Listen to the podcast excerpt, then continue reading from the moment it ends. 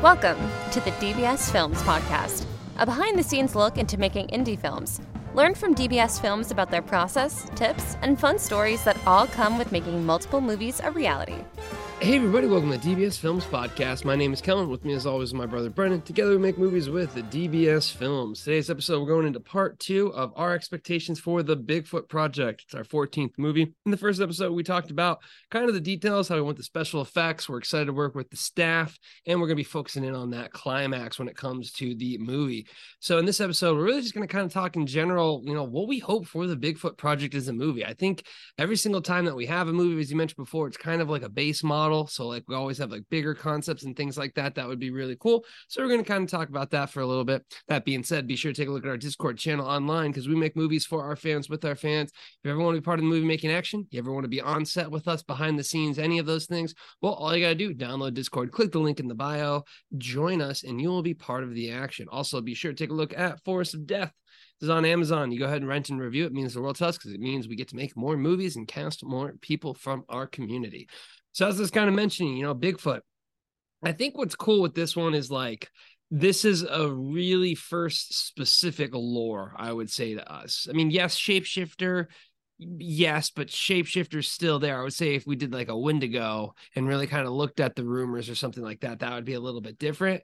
Um, but I guess in this episode, I kind of want to see, you know, what are our thoughts for, you know, what this would do as a movie and a concept, and then also what we would take it if we do a two point oh and three point oh. So let's start with, you know, how we think it's going to do. And I'm actually willing to put a little bit of bets that I think it's going to do very well. And the reason for that is you say the word Bigfoot and you tend to get an audience of people. Now, there are a lot of Bigfoot movies out there, mainly documentaries and mainly found footage. Um, I did watch Monstrous, which was a Bigfoot movie. It was an indie film. You see how Monstrous? Okay, I see the head. Dan, Dan, Wemple, Dan Wemple is the director, and he does a lot. He has a lot of cool movies. Um, he's done a Skinwalker one. He's done a couple of really cool movies. Um, he's out with Uncorked, and he has some stuff on Shudder. But his stuff was really cool. They have some good movies in there. All right, Dan, I'm going to be watching the rest of your movies because I watched that one this week. Um, you don't really see a lot of Bigfoot cin- or cinematic ones. It, it really is kind of, you know, with the nature of catching something like the Bigfoot one there. So I guess the first question is, you know, what are kind of your expectations? Because I think this is, you know, we always say try and find a, a built-in audience. And I think we have a very built-in audience here. Yeah, Bigfoot does really well. Um, I've been trying to make a Bigfoot uh, movie for a little bit now, but you'll always see on the top one hundred of Amazon, you'll see some Bigfoot stuff. You'll see either a mockumentary, a documentary, or some kind of Bigfoot movie. And I think it's twofold. Number one, I think people just really like Bigfoot. But I also think that, like, you know, we talked about this before, we, you know, people who want to watch movies, you kind of want to know what you're getting into. And I think the difference between Forest of Death with a Skinwalker and a Shapeshifter is there's not really an established lore of that kind of creature. Yes, there's a Wendigo, Chupacabra, um, Skinwalker, a whole bunch of stuff, but they're all kind of segmented and you can go in different directions. And some people may like Skinwalkers and some people want to see a Shapeshifter. So there's just a lot of variation with that kind of creature. With a Bigfoot, you have the Bigfoot, which is the skunk ape, and you have Bigfoot, which is Bigfoot. And then you have, I think there's like one from Michigan and another one from Utah. Um, but they're pretty much a giant creature. It's pretty much the same thing. They just call them different things. So if you watch a movie about Bigfoot, you know you're going to get Bigfoot. There's not a lot of variation in the actual lore. There's not a lot of variation in the actual creature. So you know what you're kind of getting. And I think that honestly, it helps out a lot. I think that that's the reason why people really like the Bigfoot stuff. They know what they're going to watch. They know they're going to get Bigfoot. They're going to get some kind of cool stuff. You're going to get a lot of lore. So I'm excited for that. Um, I'm gonna. It's going to be exciting to give our own spin on it. Um, where the more I'm talking to the actors, the more I'm researching the Bigfoot lore itself. I think we kind of bring our own little D B S spin onto this uh, creature. And for the first time, we might actually give the creature a little bit of backstory, which I'm kind of excited to do. I think it might work out a little bit um, because we've always told, because even the witch in Forest of uh, Horror in the Forest doesn't really have a backstory other than she just takes kids. Um, and we've had backstory in like the murder, or not the murder house, uh, the suicide house. No. But it was messy. The Murder House was probably our best backstory for like what's going on, but it wasn't a creature, that was a person. So we've really haven't for the creatures, we haven't done it. But we've gotten that feedback before where they're like, what is the shapeshifter? What's his objective? And it's like, oh no, like here we go with the Cabin thirteen. Like, why are these people doing it? They're just doing it, man. They're just out there trying to get sunny. Um, you got to leave it at that. But people really want that stuff. So we're going to try and experiment with it and just see how far we can go and give it the touch that it needs to give the, the creature maybe a little bit of backstory. Yeah. And as much as you try and defend that, it is something where you watch Girl in Cabin thirteen. It's like one of those weird images where you can never really focus on it. Um, but yeah, no, I, I agree. I think Murder House did have the most solid one. Um, if you're watching on YouTube, I was shaking my head like crazy over Into the Forest and Suicide House. Because yes, we did have a backstory, but we failed to do what you need to do with all movies that we kind of mentioned is you pick one thing and you repeat it three times. You don't just say random lines together, because there was a huge backstory but no one knew what was going on, so you got to kind of be precise of it. So I do agree. I think it is going to be something where we know you have you know what you're going to get. It's already trending well, it's doing good. I think the next thing is I think found footage people are going to like it. I'm really hoping that, you know, we already get a lot of love from the found footage movie group there. Um we're still kind of new, and to be fair, the only found footage movie we had was Into the Forest out there, really, that we were kind of showing them. That was getting some love. I think Suicide House has been on there once or twice, but like Into the Forest got back on Tubi, so we were pushing it a little bit. It was there. Um, I think we kind of lost a little credibility with uh, the Murder House uh, because we had the footage was found, but it's not a traditional found footage movie. It's kind of like a hybrid one, so people were like, what's going on with this one? But I think we're going to have Horror in the Forest. We're going to have the Roger Project. And we're going to have, you know, Bigfoot. And I think we're really going to start to build up with the found footage community. And honestly, I love those found footage community. I think the found footage community is probably the closest community of indie film level lovers that I've seen. I mean, again, we always talk about the difference between a Hollywood movie and an indie film. And most people, when they see indie films, they just feel like gross and they don't want to continue watching it because we compare it to a Hollywood budget film. And I think there's so few of those indie people that are kind of like us that look for a cinematic indie movie as kind of like their go-to, whereas the found footage crew, they're all about it, man. They support indie directors. They're in there. They're all about it. So what are your thoughts on kind of how this movie is going to do with our, our growing found footage group? And again, huge shout out to Ashley for, you know, enlightening us in this group and kind of being a liaison for us. But I mean, I love that group out there. They do some really great stuff and they support indie artists.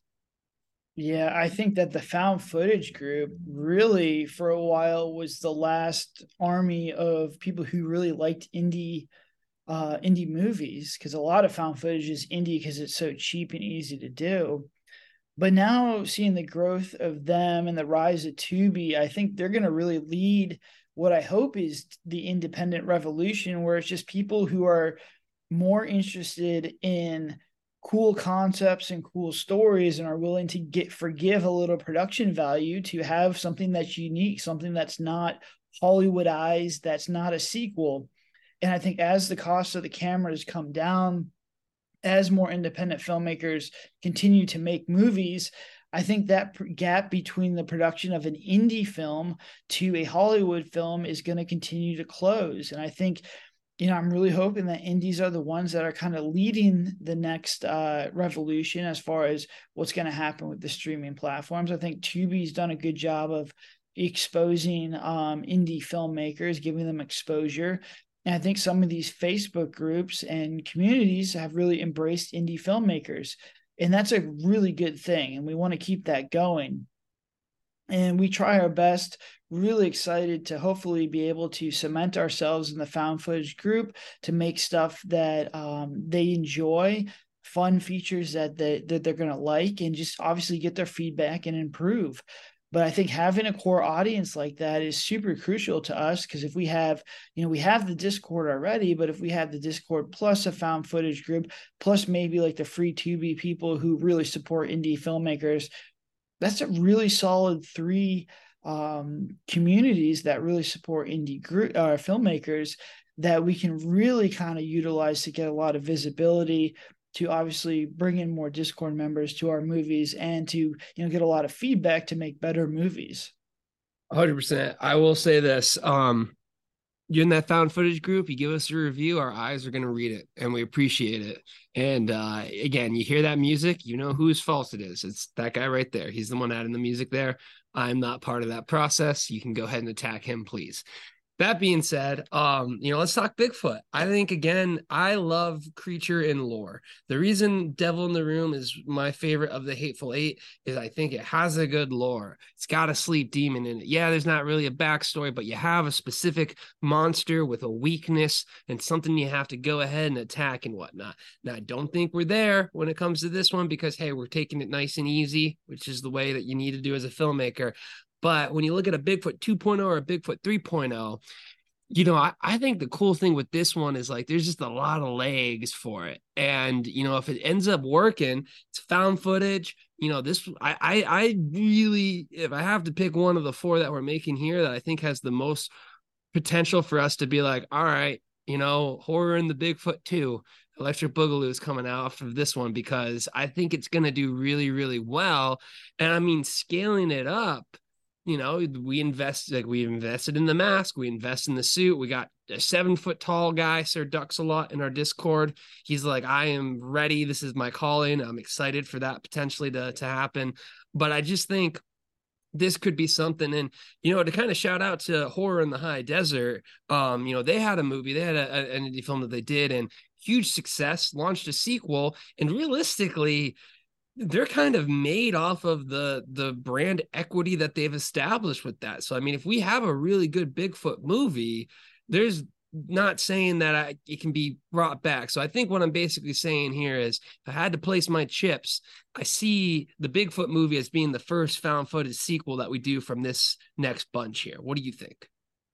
Yeah, I don't know if it'll be ready for a sequel, but we'll definitely prep it. So I definitely th- seen, you know, this Cav- caveat real quick there.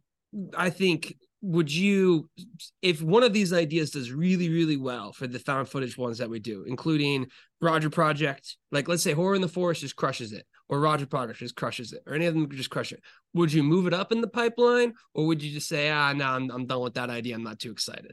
No, we'd move it up, and I definitely would move Bigfoot up. But I definitely think that the business model, seeing Horror in the Forest, or Horror in the Forest, uh, Horror in the High Desert, um, and how it had success, and you know, some of these sequels, Bad Ben is another one that cranks oh, yeah. out a whole bunch of them. Um, there's another one that's really good, and I can't remember off the top of my head. Hell House L L C's cranked out like four. I mean, the goats. Yeah, but there's there's another one that's done like Blackwell Ghost has done oh, like yeah. some of them. Um, I think our model next year is going to change a little bit, as in we've done enough of these two point oh ones to the point where we can kind of branch out and try and make mini series where the first one ends on a cliffhanger, or there can be a continuation story to that.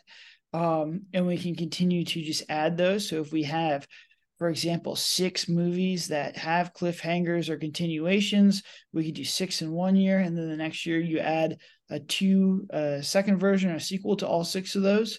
Um, I think is something that is very possible, very realistic that we can do, because with each one, you get stronger and you get better. It's what we do in the publishing uh, industry, make very deep series. The problem with movies is that if you make one and, you know, it kind of flops, you're kind of in trouble.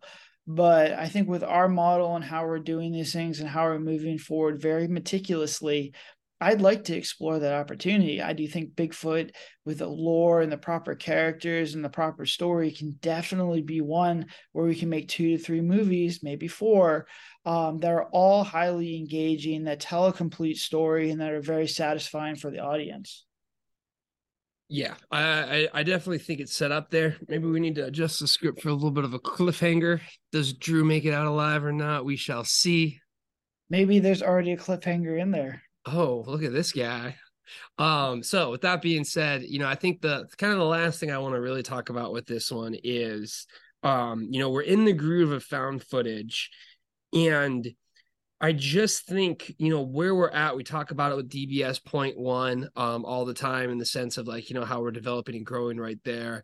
Um, but I just see it as these concepts are going to be ones that, you know, nothing's stopping us, you know, from really investing a lot more when it comes to potentially taking a concept and making it cinematic. I mean, you know, that's something where I think another element to it is, you know, if these ideas do really, really well, then you can apply the budget. And we always talk about it. I'm not even talking about the two point oh sequel. I'm talking about, you know, five years down the mix here.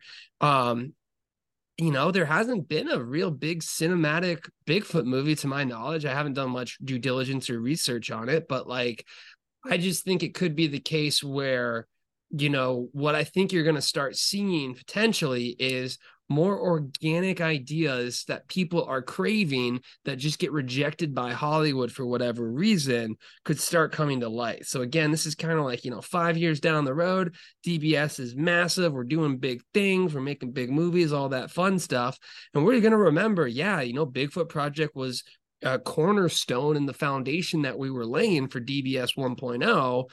Let's go ahead and bring it to life with the million dollar budget. And I think this is kind of going to what you were saying when we we're talking about the writer's strike and everything, where I think there could be a revolution of unique ideas coming up from these indie communities. And if they do get the chance to develop and spread. So I guess my point in this question is, you know, I see a badass Bigfoot movie where, you know, he's crushing stuff. He's chucking cars. He's doing stuff. You get a lot of visuals there, things like that. And I think the cool thing with this is if people support this film, if people support D B S and they love these ideas, we will keep that to heart. It's almost kind of like, you know, if you watch and review our movies and you like it and you continue to support it, this just means that when we get bigger and better, not a little knock to some of the directors out there, but I find a lot of times what happens is, you know, when directors and stuff on the Hollywood scare make a good movie, they then go off and make their passion project with, yes, we have our passion projects that, you know, we kind of do talk about,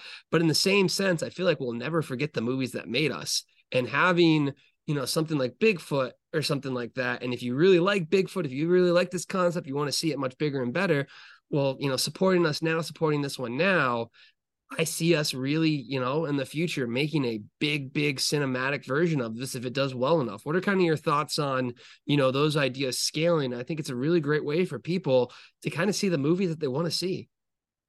Well, I think all our ideas scale um, because we they start at ground zero. So it's, it's not it's hard easy to, to scale when you got nothing, man. It's not hard to put like a piece of plywood on the ground and step on it and we've scaled up.